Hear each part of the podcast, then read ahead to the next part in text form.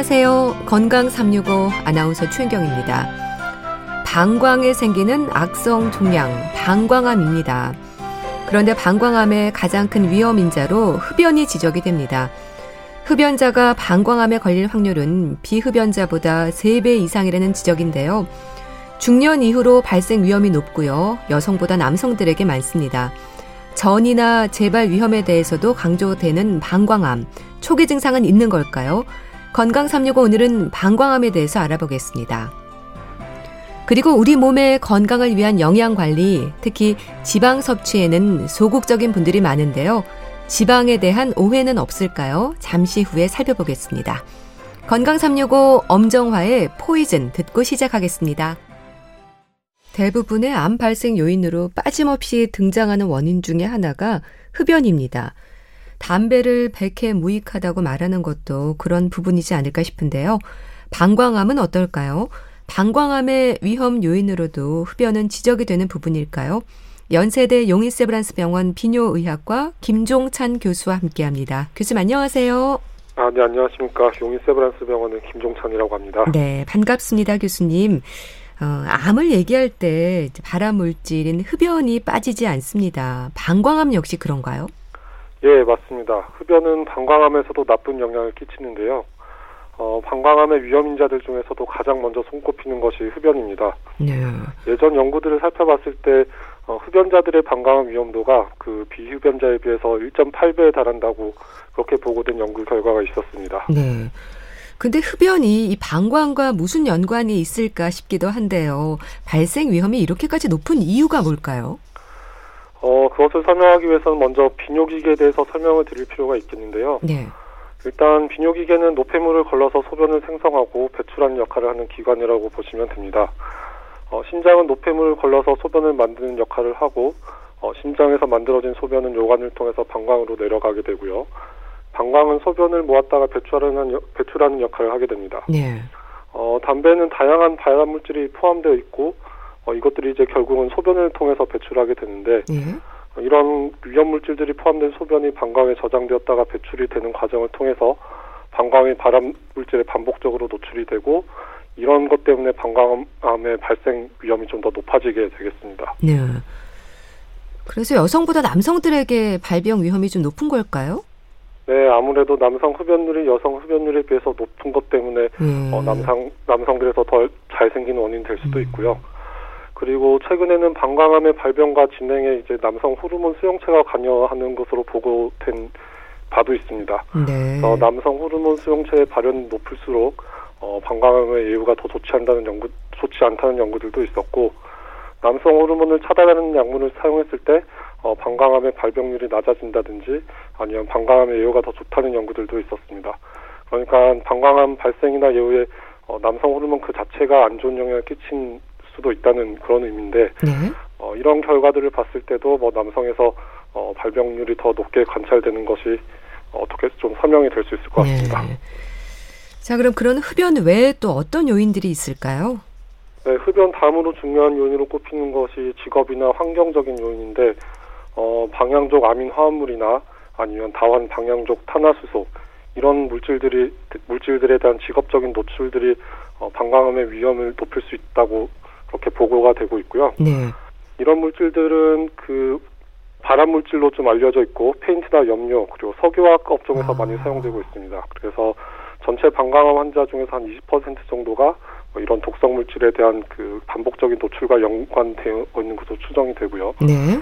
그 외에도 그 요로 감염이 반복적으로 발생했거나 방광 결석이 있을 경우에 어, 방광 점막이 조금씩 손상을 입히게 되는데 음. 이런 방광 점막의 지속적인 손상도 그 원인으로 꼽힐 수 있습니다. 네.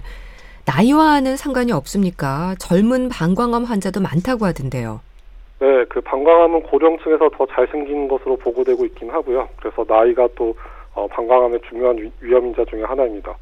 물론 젊은 층에서도 잘생길 수는 있긴 하지만 예. 비율로 보면 나이 든 환자들이 압도적으로 많긴 하고요. 아무래도 나이가 많을수록 방광의 그 방광이 소변에 노출된 시간이 더 길 수가 있고 아. 그래서 아까 말씀드렸듯이 독성 물질에 노출되는 시간도 더 길게 되고 네. 그래서 고령층에서 더 빈번하게 발생하게 됩니다. 네. 방광암이 이제 방광에 생기는 암이지 않습니까? 방광이 일단 어디를 말하는 건가요? 예, 방광은 그 기본적으로는 골반의 제일 바닥 쪽에 위치하고 있는 장기고요. 어, 여자분들에 있어서는 이제 요도 바로 위쪽에 방광이 있고, 네. 어, 방광 뒤쪽으로는 질과 자궁 그런 것이 위치를 하고 있습니다. 그래서 네. 몸 안에선 제일 바닥 쪽에 있다고 보시면 음. 되고, 남자분들은 요도 위쪽으로 전립선이 하나가 더 있고 그 위에 방광이 있습니다. 그리고 방광 뒤쪽으로는 어, 직장과 항문이 위치하고 있, 습니다 네. 방광이 하는 일도 좀 궁금합니다. 일단 소변에 관여를 하는 거죠? 예, 맞습니다. 그 아까 잠깐 간단하게 설명을 드렸는데 방광은 기본적으로 소변을 저장했다가 배출하는 역할을 하게 되고요. 그래서 신장에서 만들어진 소변을 그 저장을 했다가 예. 어느 정도 이상 차게 되면 이제 소변을 마렵다고 느끼게 되면서 배뇨 과정이 일어나서 그걸 갖다 배출하는 음. 그런 역할을 하게 됩니다. 근데 방광암이 이제 다른 암으로 전이가 되거나 또 다른 암의 전이 질환으로도 지적이 되지 않습니까? 전립선이라든지 주변의 영향을 좀 많이 받는 걸까요? 네, 그 일단 방광암 자체가 주변의 다른 암에 영향을 직접적으로 뭐 영향을 끼친다든지 뭐 다른 암에서 직접적으로 영향을 받아서 방광암이 생기고 더 잘 생기거나 하지는 않고요. 네. 대신에 방광암이 진행이 되면 인접한 장기인 어, 전립선이나 직장 쪽으로 침범을 하는 경우가 있을 수 있고요. 뭐 여자분들에선 당연히 뭐 자궁이나 질 쪽으로도 영향을 좀 끼칠 음. 수가 있고요. 그리고 간이나 폐 그리고 뼈같이 다른 장기로 전이가 될 수도 있습니다. 마찬가지로 반대로 어, 전립선이나 직장의 암이 생겼을 때 그 전립선암이나 직장암이 방광 암, 방광까지 침범을 해서 어, 그쪽까지 수술을 해야 되는 경우도 있을 수가 있, 고요 네. 대신에 다른 암이 방광으로 전이가 그 원격 전이가 되는 경우는 그렇게 흔하진 않다고 볼 수 있겠습니다. 네. 또 항암제가 방광암의 원인인 경우도 있다고 들었습니다. 연관이 있을까요? 사실 그 항암제가 방광암의 원인이 될 수 있다는 연구 결과는 보고된 바는 없긴 하고요. 음. 사실 방광암의 치료에도 항암제가 좀 쓰이고는 있고요. 그래서 수술 전후로 항암 치료를 하기도 하고 어, 전이가 있는 환자에서는 주된 치료가 항암 치료가 되겠습니다. 네. 그리고 방광암 수술 외에도 아 방광암 외에도 다른 여러 가지 암들에서 치료를 위해서 항암제를 쓰고, 있, 쓰고 있는데 뭐 결국 그 항암 치료를 하는 목적이 암을 치료하기 위한 것인데 그런 약제가 방광암을 유발, 유발을 하게 된다면 그 약물은 어, 암의 치료에 사용하면 안 네. 되는 그런 것이겠죠. 그래서 그렇겠죠. 예, 네. 이런 것점으로 봤을 때는 항암제가 방광암을 유발할 가능성 거의 없다고 보셔도 되겠습니다. 네. 방광암은 어떻습니까? 초기 증상이 있습니까? 네, 방광암 초기 증상 중에서 제일 중요한 것은 혈뇨이고요. 혈뇨요? 예, 그래서 이제 대부분은 간헐적으로 혈뇨가 나오기 때문에 어, 소변이 그 색깔이 어느 순간 빨개졌다가 또 며칠 지나면 괜찮아지고 또 한동안 그렇게 괜찮게 나오다가 또 다시 혈뇨가 나오고 이런 식으로 반복되는 양상이 많고요. 네. 그리고 혈뇨가 나올 때는 대개 통증을 동반하는 음. 하지 않는 경우가 대부분이고 예. 어, 소변을 그 시작부터 끝까지 전체가 다 빨갛게 나오는 것이 어, 방광암에서의 전형적인 아. 혈뇨 양상입니다.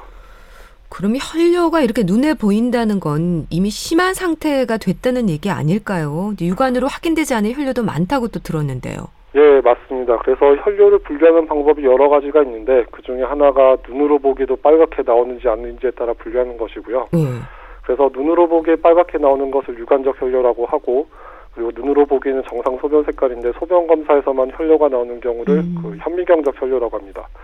아무래도 그 유관적 혈뇨가 현미경적 혈뇨에 비해서는 출혈이 더 많다는 것을 의미하고요. 네. 그래서 그 유관적 혈뇨가 있는 경우에는 그 현미경적 혈뇨에 비해서는 방광암이 있을 가능성이 더 큽니다. 그래서 이전 연구들을 보면 한 유관적 혈뇨가 있는 환자들에서는 한 10에서 20% 정도, 네. 그리고 현미경적 혈뇨가 있는 환자에서는 3에서 5% 정도에서 어, 방광암이 진단되었다고 합니다. 예. 그럼 이 혈뇨가 어느 날 갑자기 나오는 건가요? 네, 보통은 그 전조 증상 없이 갑자기 예. 나오는 경우가 훨씬 많습니다. 아, 많이 놀라시겠네요. 예, 맞습니다. 그런데 음. 그, 그 혈뇨가 또 나오다가 또 어느 순간 괜찮아져서 이것을 무시하고 그냥 아. 어, 검사를 안 받고 좀 뒤늦게 오신 분들도 간혹 계십니다. 네, 그 나왔다 안 나왔다 하는 경우도 많군요. 예, 맞습니다. 예. 이 혈뇨가 방광암 진단에 중요한 요인은 건왜 그렇습니까? 네, 아무래도 그 혈뇨가 방광암 초기 증상 중에서는 제일 쉽게 관찰이 되고 가장 흔한 증상이기 때문이고요. 네. 모든 암이 마찬가지긴 하겠지만 방광암 역시도 조기 발견이 제일 중요하기 때문에 이런 그 사인을 좀 놓치면 안 될 것 같습니다. 네. 초기에도 혈뇨가 나오는 경우도 많은가요? 네, 초기에 때에도 혈뇨가 많은 나오는 경우가 많이 있고요. 그 방광암이 아무리 작더라도 혈뇨는 얼마든지 나올 수 있기 때문에 네. 예, 혈뇨에 대해서 혈뇨가 나온다고 하면 그 혈뇨에 대한 어, 정밀 검사를 바로 받아볼 필요가 있습니다. 네. 또 배뇨 장애를 보이는 과민성 방광 증상도 또 방광암의 증상일 수 있다는 말을 들었습니다. 그렇습니까? 네, 사실 배뇨 장애 원인 대부분은 뭐 방광 기능에 문제가 있다든지 아니면 뭐 남자분들에서는 전립선 문제인 경우가 대부분이긴 한데요. 네. 어, 대신 일부 방광암 환자에서는 그 증상이 배뇨 증상으로 나타나는 경우도 있습니다. 그래서 암이 방광의 그 상피까지만 침범한 상피 내암이 있는 환자들에게서는 이제 말씀하신 것처럼 소변을 자주 본다든지 네. 소변을 참기 어렵고 급한 이런 과민성 방광 증상이 나타나기도 하고요. 어, 심한 경우에는 요실금 증상이 나타나는 음. 경우도 있습니다. 그리고 방광암이 그 방광의 출구 쪽에 있는 경우에도 배뇨 장애가 생길 수 있는데요. 예. 이게 암 덩어리가 방광 출구를 좀 막아버리는 경우가 생길 수 있어서 이때는 뭐 소변 줄기가 좀 약해진다든지 네. 소변 줄기가 중간에 끊어지는 증상이 나타날 수도 있고 어, 소변을 다 보고 나서도 방광에 좀 잔뇨가 남는 그런 증상으로 나타날 수도 있습니다. 네. 과민성 방광이라고 생각을 해서 또 방광암을 놓치는 경우도 있겠어요. 네, 뭐 간혹 가다가 그런 경우도 좀 있어가지고 사실 배뇨 증상, 배뇨 불편감 있으면 대부분 그냥 방광염이나 네. 아니면 예 배뇨 그 기, 그쪽 기능에 문제가 있다고 생각하는 경우가 대부분인데 네. 좀 드물게는 방광암과 연관이 있을 수도 있어서 그런 경우에도 그 비뇨기과나 뭐 다른 병원을 좀 내원해서 네. 그 소변 검사라든지 그런 걸 해볼 필요가 있겠습니다. 네. 암이 진행이 되면 통증도 생깁니까? 네, 사실 초기암이라 하더라도 방광암의 위치에 따라서 통증이 생기는 경우도 있고요. 그래서 어, 요관이 그 요관에서 소변이 방광으로 빠져나가는 그 요관 입구가 있는데 요관 입구 근처에서 암이 생길 때 뭐 통증이 좀 생길 수 있습니다. 네. 요관 입구 쪽에 더, 그 암덩어리가 커지면 그 요관 이동하는 통로를 막아서 그 소변 배출되는 것을 방해하게 될 수가 있고요. 예. 이렇게 되면 그 방광으로 소변이 배출되지 못해서 소변이 요관이나 심장에 고이게 되고 그 심장에 붙는 수신증이 유발될 수 있습니다. 이런 경우에 옆구리 통증으로 나타날 수가 있고요. 네. 그리고 말씀하신 것처럼 암이 진행되었을 때 그때도 통증이 생길 수가 있습니다.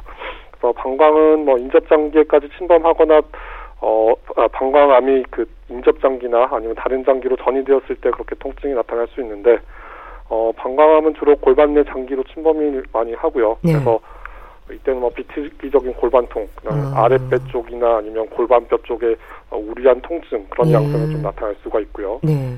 뼈로 전이가 되면 해당 부위에 통증이 나타날 음. 수 있습니다. 그래서 척추뼈에 전이가 되면 허리가 아프다고 호소할 수도 있고 어, 갈비뼈 같은 데 전이가 되면 뭐 흉곽 쪽에 통증이 생기는 경우도 있습니다. 그렇게 이미 진행된 상태에서 병원에 오시는 분들도 많은가요? 그러니까 초기 상태를 좀 넘어선 상태로 오시는 분들이 많습니까? 어, 사실 방광암이 이제 혈뇨라는 명확한 증상으로 나타나는 경우가 좀 많, 비교적 많아서 대부분 그래도 꽤 많은 숫자는 어, 비교적 초기에 좀 아. 진단이 되긴 하고요. 네. 그래서 처음에 방광암 진, 진단 당시에 한 70에서 75% 정도는 일기 방광암으로 진단이 됩니다. 어, 그렇다고 해도 이제 암이 어느 정도 진행된 상태에서 오시는 분들도 뭐 적지는 않아서 어, 처음 진단 당시에 임파선 전이가 있다든지 네. 어, 다른 장기에 전이가 있는 환자는 한 전체 환자의 15에서 10, 15% 정도 그 정도 되는 것으로 알려져 있습니다. 네. 근데 혈뇨가 나와도 통증이 없는 경우도 있는 거죠? 그렇죠. 처음에 대, 그 방광암 혈뇨의 그 전형적인 증상이 그 혈뇨는 있지만 통증은 없는 네, 그런 게 전형적인 증상이긴 합니다. 네. 진단은 어떤 방법으로 확인이 됩니까? 검사가 다양한가요? 네, 일반적으로는 그 요세포 검사나 방광 내시경, CT나 MRI 이런 것들을 시행하게 되고요. 요세포 검사는 소변에 암세포가 있는지 그런 걸 좀 확인하는 검사인데 네. 어, 고등급 방광암 환자에서는 한 60에서 70% 정도가 이제 양성으로 나오고요. 어, 저등급 환자에서는 12에서 25% 정도에서 양성으로 나오는 것으로 보고되고 있습니다. 그리고 방광암 진단하는데 제일 중요한 검사는 이제 방광 내시경인데 네. 이 방광 내시경이라는 거는 요도를 통해서 내시경이 이제 방광 안까지 진입을 해서 어, 방광 내부를 이제 직접 들여다보는 검사 방법이 되겠고요. 네. 영상 검사에서 이제 잘 보이지 않는 작은 종양까지도 그 확실하게 좀 확인할 수가 있어서 어, 진단율은 가장 높다고 볼 수 있겠습니다. 네. 예전에는 뭐 새로 된 경성 내시경을 그 이용해서 검사를 해서 통증도 심하고 많이 음. 불편했었는데 요새는 어, 좀 부드러운 연성 음. 내시경이 널리 사용돼서 좀 검사를 편하게 받을 수 있는 그런 게 있고요. 네. 어, 이 방, 구강 내시경 외에 영상 검사를 하는데 CT나 MRI를 많이 사용하고 이것들은 방광암이 이제 방광 주변까지 침범을 했는지 그리고 다른 전이가 있는지 그런 것을 확인하기 위해서 사용을 하기, 하고요. 네. 그 외에도 전신 뼈 스캔이나 뭐 PET CT 같은 검사들이 어 그 다른 장기에 전이가 있는지 그런 걸 확인하기 위해 사용되기도 합니다. 네. 치료는 내시경으로도 가능할까요? 네, 그 방광암이 이제 의심, 강력하게 의심될 경우에 먼저 하는 것은 경요도적 방광 종양 절제술이라는 것을 하는데요. 예. 이것은 요도를 통해서 내시경이 방광 내부로 진입해서 그 암 조직을 절제하는 그런 수술이 되겠습니다. 어, 수술할 때 절제경이라고 하는 그런 기구를 사용하는데 예. 이게 내시경 끝에 절제 그 루프가 달려 있습니다. 이게 반원 모양으로 그렇게 달려 있어서 여기에 그 전기를 흘려보내면 이제 그 조직이 잘리게 되고 그렇게 네. 그런 식으로 어, 방광 조직을 절제하게 됩니다. 그래서 이 방광 경요도적 방광 종양 절제술의 목적은 크게 두 가지가 있는데 어, 치료를 위한 목적이 한 가지가 있고 네. 그래서 어, 방광암 그 초기 방광암 환자에서는 이 내시경 치료만으로도 어느 정도 완치를 기대를 해볼 수 있습니다. 네. 그리고 또 다른 목적은 정확한 병기를 설정하기 위한 것인데 사실 방광암 같은 경우는 근육층을 침범했는지 안 했는지의 음. 여부가 중요해서 음. 어, 내시경으로 수술을 할 때 그 근육층까지 그 다 절제를 해서 그 친, 근육층 침범 여부를 확인하는 그런 목적으로도 사용됩니다. 네. 내시경으로 안 되면 수술을 하는 건가요? 네, 일단 내시경으로 수술이 어려운 경우가 두 가지 정도 생각해 볼 수 있는데 어, 종양이 너무 커가지고 내시경으로 좀 완전하게 제거하기 어렵다든지 예. 방광 근육층이나 방광 주변의 지방 조직까지 침범했을 때는 어, 내시경만으로 완전하게 절제가 좀 어렵기 때문에 이런 경우에는 방광 전체를 드러내는 수술인 그 근치적 방광 절제술 이런 수술을 하게 됩니다. 네. 어, 이 수술을 하고 나면 아무래도 소, 소변을 저장하고 배출하는 그런 역할을 대신한 대신할 그런 새로운 소변 통로를 만들어 줘야 되는데 어, 이런 수술을 요로 전환술이라고 하고 어, 소장 일부를 잘라서 그 요루를 만들어 주거나 아니면 인공 방광을 만들어 주는 그런 방법이 있습니다. 네. 수술을 할 수 없는 경우도 있습니까? 네, 일단 다른 부위로 전이가 있을 경우에는 방광암에서는 그 수술적 치료가 그 권유되지는 않고요. 네. 그래서 수술 그 뭐 저런 식으로 방광을 다 드러내는 수술을 하더라도 그 이득이 크지는 않기 때문에 항암 치료를 하는 것을 권고하고 있고요. 그리고 근치적 방광 절제술 그 수술 자체가 꽤 큰 수술이기도 하고 어, 출혈이라든지 수술 후에 이제 장폐색 같은 합병증도 많이 발생하는 수술이어서 네. 어, 어느 정도 수술에 견딜 수 있는 그 환자들에게서만 좀 해야 되는 그런 어, 제한점이 있습니다. 그래서 환자 나이가 좀 지나치게 많다든지 음. 어, 심장 기능이나 폐기 기능이 떨어진다든지 네. 뭐 전신적인 컨디션이 좋지 않거나 하는 경우에도 이런 수술은 좀 어려울 수 있습니다. 네. 아무래도 초기 상태일 때가 이제 결과도 좋을 것 같은데요. 방광암의 예후는 어떻습니까? 재발 위험에 대한 지적도 있던데요.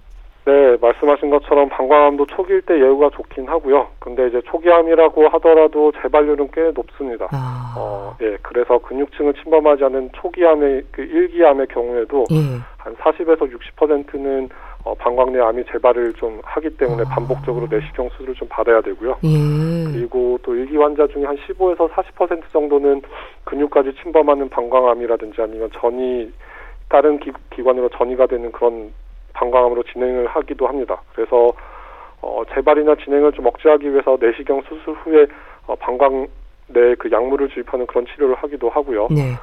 그래서 근육층을 침범하지 이런 일기 방광암 같은 경우는 5년 생존율은 한 80에서 90% 이상이 되는 것으로 보고를 하고 있습니다. 그리고 이기 방광암 경우에는 한 70에서 80% 정도로 좀 떨어지고 어, 3기 같은 경우는 40% 정도 그리고 다른 장기에 전이가 있는 4기 방광암 같은 경우는 한 15% 이하로 그렇게 알려져 있습니다. 네. 치료 후에도 조심할 부분이 많을 것 같네요. 정기적인 검진이 역시 필요하겠어요. 예, 맞습니다. 내시경으로 수술한 경우에도 아까 말씀드렸다시피 한 3분의 2 정도는 재발을 하기 때문에 예. 어, 보통 3개월이나 6개월 정도마다 그 방광 내시경을 좀 들여다봐야 되고 그래서 재발 여부를 좀 확인해서 재발이 있으면 다시 또 그런 수술을 좀 반복해야 될 필요가 있고요. 예.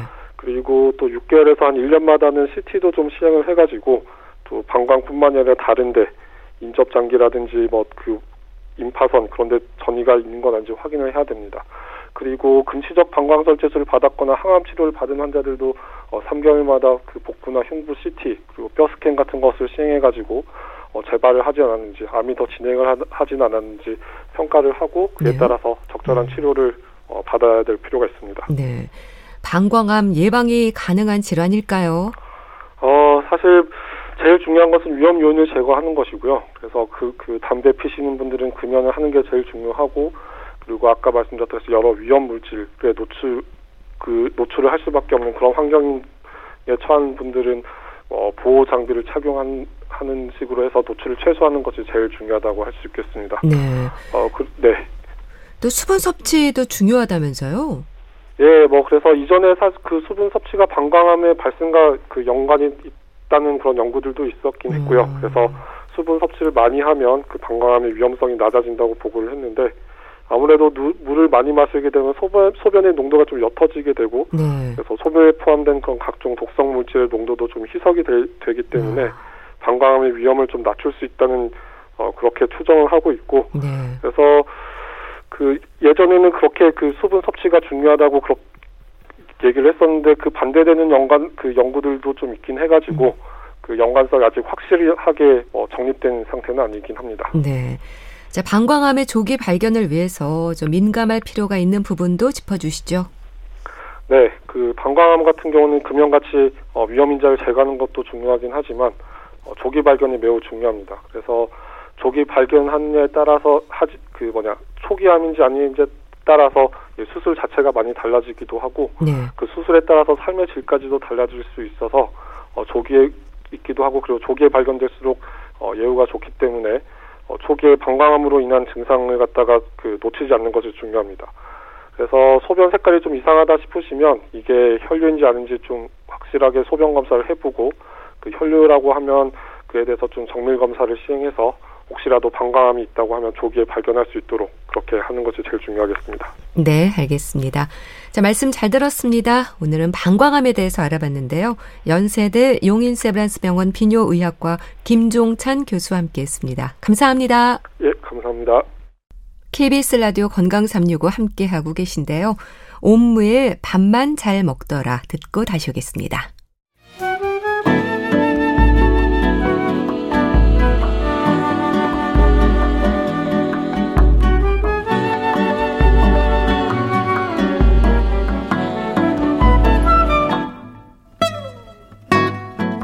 건강한 하루의 시작. KBS 라디오 건강 365. 최윤경 아나운서의 진행입니다.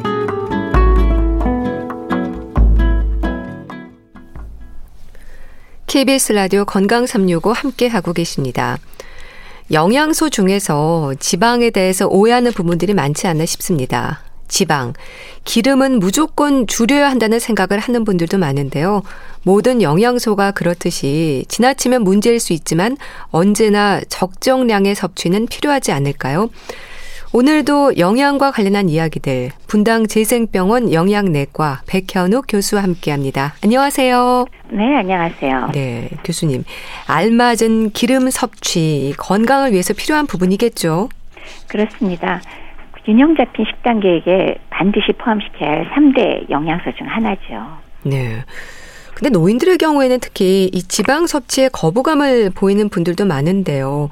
왜 이런 오해가 생겼을까요? 진료실에서도 많이 느끼실 것 같습니다.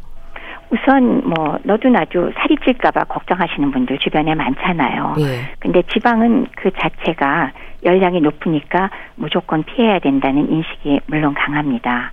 그리고 또 노인들의 경우는 소화 기능이 약화됐잖아요. 네. 그러니까 기름진 음식이 더부룩하고 안 내려간다 그래서 역시 기피하는 경향이 있고요. 그다음에 실제로 동맥경화는 아 혈관에 기름이 낀 거다라고 우리가 알려져 있잖아요. 네. 그렇기 때문에 기름기만 피하면 요거를 피할 수 있다라는 인식이 있어서 그런 경향이 있는 것 같습니다. 네.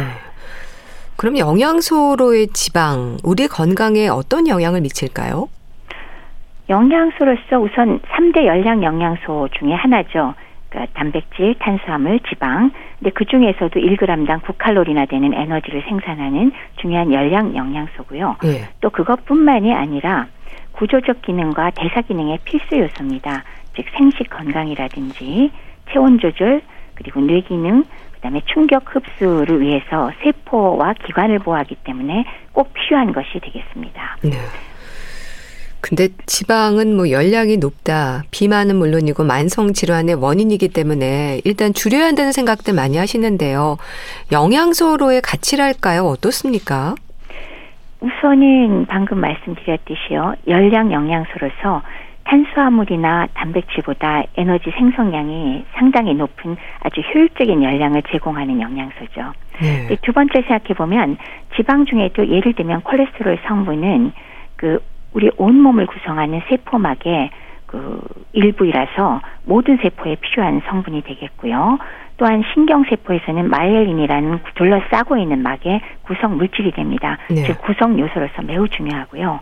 또 뿐만 아니라 담즙산에도 반드시 있어야 되기 때문에 우리 소화에도 필수가 되겠죠.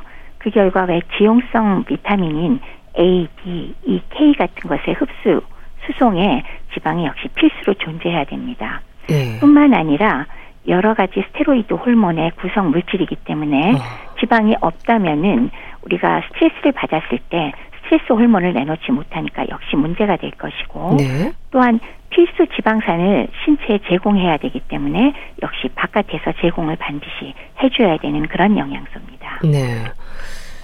근데 일단은 뭐 과도한 지방 섭취 같은 경우는 문제가 될 수 있다고 들었습니다. 어떤 부분들이 이건 또 지적이 될까요? 크게 두 가지겠죠. 하나는 우선 양적인 문제가 되겠고요. 두 번째는 그러면 어떻게 먹냐는 지방의 종류를 구별할 필요가 있겠죠. 예. 양적인 측면에서는 당연히 필수 지방산 섭취를 포함해서 지방 섭취가 필수지만은 많이 먹으면 뭐 당연하게 비만을 유발하게 되지 않을까요? 네. 네 재밌는 것이 하나 있습니다. 네. 2015년도에 우리나라 국민건강 영양조사 결과가 있는데요. 지방을 권장량보다 많이 섭취하면 즉 총 칼로리의 40% 이상 섭취하면 사망 위험이 3.25배, 아. 즉 3배 이상 증가하더라 하는 건 우리 사실 예측 가능하잖아요. 예. 당연하다 싶은데 네.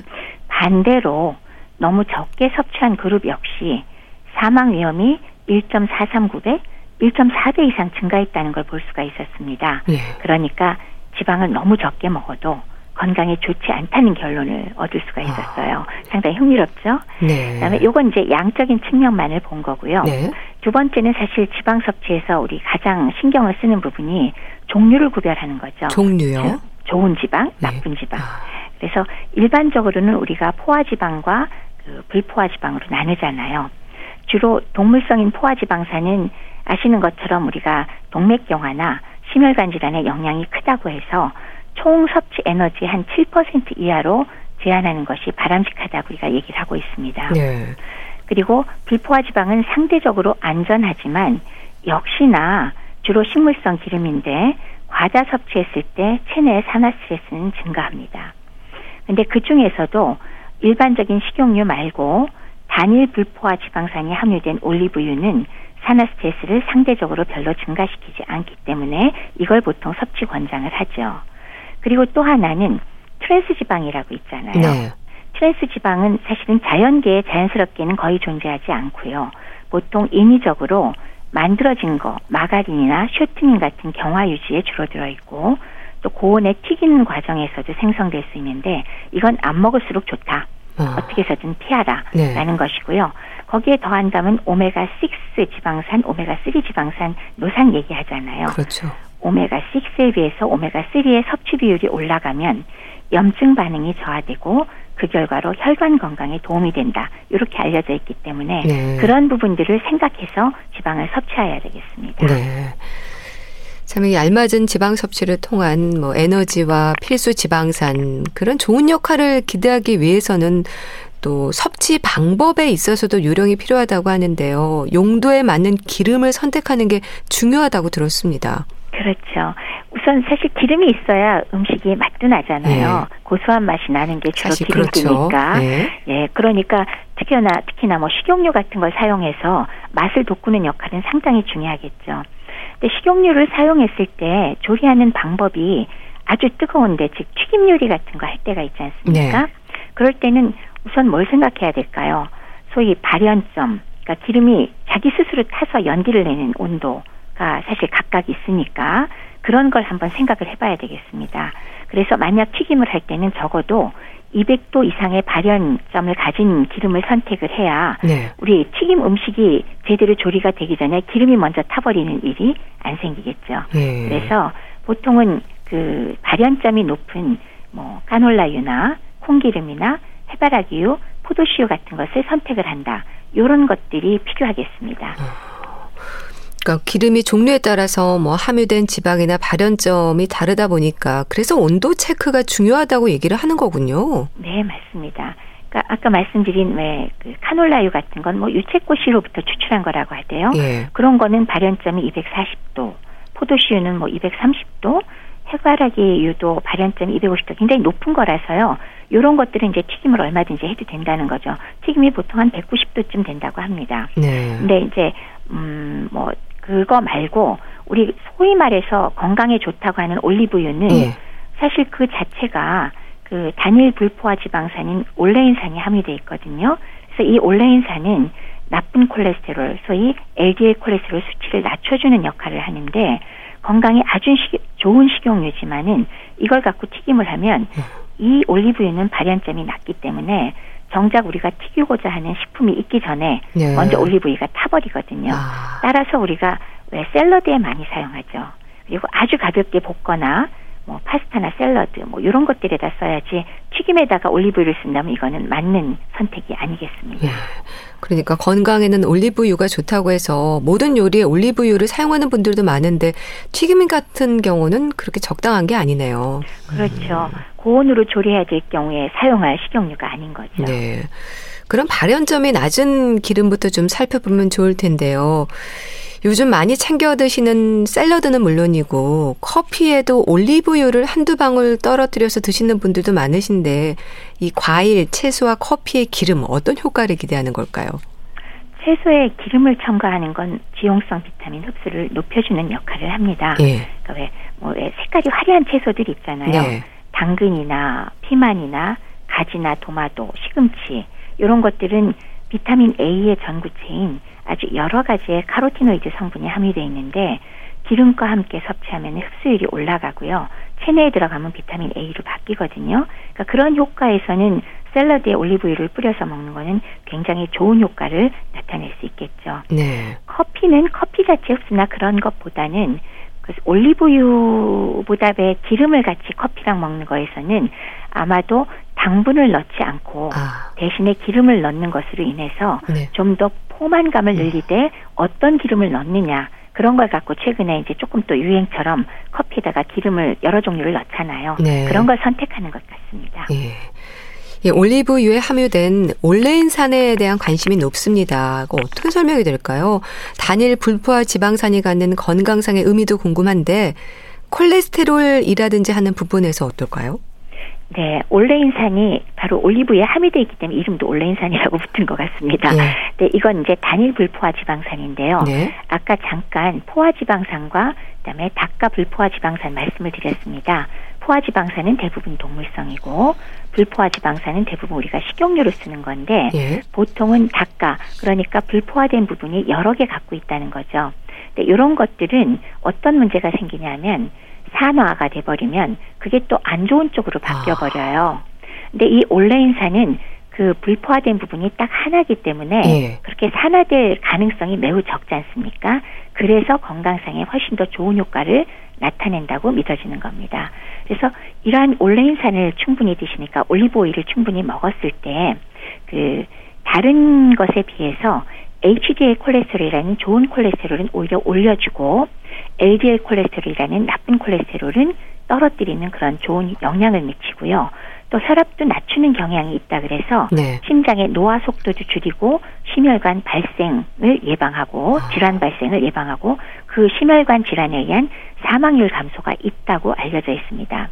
그리고 또 다른 기름에 비해서 이렇게 적절한 포만감이 생기지만 식욕 억제도 할 수 있어서 오히려 체중 감량하는 분들이 사용하기에 아. 좀 좋은 역할을 할 수 있다라고 네. 얘기를 하고 변비도 줄여준다 이런 얘기도 하고 있습니다. 거기다 더해서 약간의 항염 효과가 있기 때문에 뭐 장기적으로 먹었을 때 관절염이 좀 좋아진다거나 당뇨의 경우 역시 체중 증가가 유발되지 않으니까 좀 발병률이 줄거나 혈청 관리에도 좀 도움이 된다. 이런 내용들이 알려져 있습니다. 네. 그런데 그리스나 뭐 이탈리아, 스페인과 같은 지중해 국가 사람들에게 올리브유는 식탁의 상당 부분을 차지하는데요. 요즘 뭐 이걸 지중해 식단이라는 말도 하잖아요. 네, 그렇죠. 지중해 연안 지역에서 주로 먹는 식단인데요. 예. 지중해 식단의 특성으로 우리가 제일 먼저 꼽는 게 올리브유를 많이 먹는다. 그다음에 두 번째는 견과류를 많이 먹는다. 세 번째는 레드 와인과 전공류를 많이 먹는다. 그럼 반대쪽은 뭐냐? 소고기, 돼지고기와 같은 육류는 적게 먹고 가공 음식은 거의 안 먹고 그다음에 그 지역에 또 채소 과일이 풍부합니다. 그래서 채소와 과일, 생선, 콩 요런 것들을 많이 먹는다라는 게 지중해 식단의 특성입니다. 네. 근데 이제 요거는 미국에서 그 간호사 건강 연구라는 게 있습니다. 한 4,600명 진행한 그런 연구 중에서 지중해식 식단 식사를 하는 경우에 어, 연구를 해봤더니 네. 왜 텔로미어라고 말단 소립이라고 왜 있습니다. 요게 길면 길수록 오래 산다라고 하는 건데요. 그게 훨씬 더 길게 나와서 음. 결국 지중해 식단이 장수 관련 효과가 있다라고 믿어집니다. 그 외에도 DNA를 보완되거나 대사증후군을 개선하고 심혈관 질환의 고위험군의 비만과 고혈당 혈증을 감소시키고 그다음에 심장 만비나 네. 인지 기억 장애를 좀 낮춘다. 그런 연구 보고는 매우 많이 있습니다. 네. 근데 건강한 섭취를 위해서요. 특히 올리브유 같은 경우는 보관도 강조가 되던데요. 네, 맞습니다. 뭐 어떤 식재료건 사실 일단 뜯으면 산화가 시작되니까 빨리 사용하니까 좋은 게 공통인데요. 특히나 올리브유는 엽록소가 포함되어 있는 그런 그린 올리브 오일에서 짜냈을 때는 그 어느 것보다도 엽록소가 직사광선에 취약하니까 아. 반드시 그늘진 곳에 햇볕을 쬐지 않는데 보관을 하셔야 되고요. 네. 또 하나 재밌는 건요. 이 올리브 오일이 아까 그, 그 고온에도 약하지만은 예. 응고되는 그 온도도 상대적으로 아, 높아요. 그렇군요. 그래서 영상 10도가 되면 이미 이게 하얗게 굳어집니다. 아. 따라서 아 이거 안전하게 보관해야지 그리고 냉장고에 넣으면 예. 이게요 딱딱해져요. 사실은 제가 얼마 전에 그렇게 그, 아. 그 행동을 해버렸어요. 다른 올리브유가 많아서 예. 작은 게 있어서 아무 생각 없이 음. 냉장고에 넣었다가 완전히 예. 돌덩어리처럼 돼서 아. 그날 못 썼습니다. 그렇군요. 그래서 뭐 영양가가 변질은 없지만도 당장 쓸 수가 없으니까 냉장고에 넣지 마세요. 네. 서늘한 실온에다 보관하시면 됩니다. 그늘진 곳에요. 네. 자, 그리고 무침이나 비빔밥의 마무리도 우리가 기름이잖아요. 참기름과 들기름은 함유된 영양소가 좀 다릅니까? 그 참기름은 음, 올레인산과 리놀레산 그래서 불포화 지방산을 많이 함유하고 있습니다. 그래서 혈액 내 콜레스테롤 중성 지방을 막아주는 데 도움을 줄 수 있고요.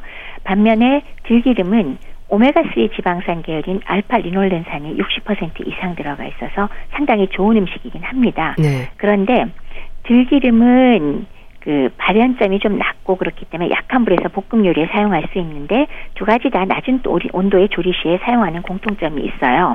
그런데 요것들은 그 영양소 측면에서도 있지만 아, 보관 문제는 나중에 말씀드리면 되겠네요. 이렇게 사용하는 그 내용물은 들기름은 오메가3의 아주 저장고니까 상당히 좋은 어떤 면에서는 그 올리브유보다도 더 우수한 오메가3를 줄 수 있는 그런 그런 그 기름이 되겠습니다. 네.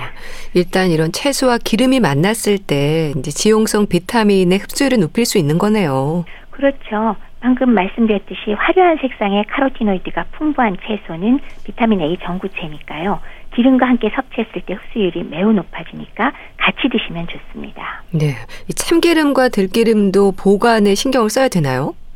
그 참깨를 볶아서 참기름을 만들기 때문에 참기름에는 산패를 막아주는 리그난 성분이 풍부해서 상온에다 보관하면 그늘진 곳에서 2년까지도 두고 드실 어. 수 있다고 합니다. 네. 근데 들기름은 오메가3가 많기 때문에 공기나 수분에 노출되면 산패가 굉장히 빨라서요. 아. 기본적으로 냉장 보관하시고 가급적이면 개봉하고 한 달 안에 섭취하는 게 좋습니다.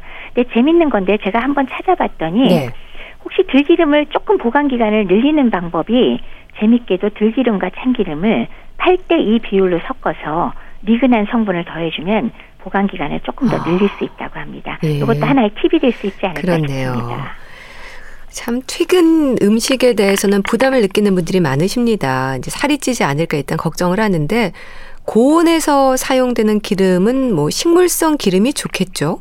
아무래도 그 물론 뭐 동물성 지분도 고곤에서 쓸 수는 있지만은 소위 건강에 좋다고 하는 불포화 지방산이 많은 식물성 기름, 뭐 포도씨유, 카놀라유, 해몰라, 해바라기유 이런 것들을 사용하는 게 더 낫겠죠. 예. 이런 튀김으로 흡수된 기름의 효과는 어떤 걸까요? 그 자체가 아무래도 우리 몸에 에너지원으로 작용하니까 예. 뭐 칼로리가 좀 더 공급은 될 거고요. 거기에 더해서 체내 필수 지방산을 공급하게 되고요. 채소와 같이 섭취할 경우 지용성 비타민 섭취를 도우니까 도움이 될 겁니다. 그리고 각각의 기름의 특성상 뭐 포도씨유는 뭐 리올레산, 올레산, 카테킨, 비타민 E가 많다거나 해바라기 씨유에는 오메가 6가 많고 비타민 E가 많다는 등의 자신의 장점이 있습니다. 참 건강식에 대한 올바른 이해도 필요할 것 같습니다. 그러니까 샐러드가 좋다고 해서 뭐 과일, 채소에 튀긴 닭이나 고기, 치즈도 넣고 올리브유를 둘러서 먹는다면 이게 또 의외로 고열량이 될 것 같아요. 만약에 다이어트가 목적이라면 좀 곤란하겠죠. 네. 너무나 고열량 식품을 추가한다면 사실 샐러드가 좋다 해서 그 장점이 거의 다 사라지니까요. 그리고 특히나 닭튀김 같은 경우는 물론 집에서 곱게 잘 튀기셨으면 괜찮지만 기름의 사용 횟수에 따라서 튀기는 과정에서 산패가 되고 트랜스 지방 함량도 증가하니까 오히려 혈관 건강에 위해가 될 수 있다는 점도 꼭 유의하도록 하시는 게 좋겠습니다. 네. 참 적당한 기름 섭취와 또 용도에 따라 선택하는 거 그리고 보관까지 영양소를 파괴하지 않고 활용할 수 있는 방법들에 대해서 여러 가지 아이디어가 좀 필요할 것 같은데요. 우선 뭐 첫 번째는 지방, 기름의 경우는 그 양의 문제가 있겠습니다. 적정량을 섭취한다. 칼로리가 워낙 높으니까. 그러나 필수다. 반드시 드셔야 된다. 너무 적게 먹어도 좋지 않다라는 말씀을 드렸고요. 그 다음에 이 지방에서는 종류의 문제가 매우 중요하죠. 네. 그래서 특히나 포화지방산의 경우 이 갈비나 삼겹살 등의 고지방 육류라든지 버터 뭐 이런 것들에 많이 함유돼 있으니까 그 너무 많이 드시지 않도록 하시고요. 7% 미만이라 그랬습니다. 네. 불포화 지방산이 풍부한 등푸른 생선과 들기름, 올리브유, 카놀라유, 견과류 등의 식물성 지방으로 대체하는 것이 권장되는데 요약하면은 적당히 사용하면 음식의 맛도 높여주고 뇌 건강에도 아주 이로운 영양 성분도 공급해주는 기름이거든요. 네. 그러니까 좋은 기름을 잘 선택하셔서 혈관 건강도 지키고 뇌 건강도 지키시는 것이 가장 좋겠습니다. 네, 알겠습니다. 자, 오늘도 영양과 관련한 이야기들, 특히 지방에 대한 말씀을 나눠봤는데요. 분당 재생병원 영양내과 백현욱 교수와 함께 했습니다. 말씀 잘 들었습니다. 감사합니다. 네, 감사합니다. 봄, 여름, 가을, 겨울에 10년 전의 일기를 꺼내어 보내드리면서 인사드릴게요. 건강365 아나운서 최경이었습니다. 고맙습니다.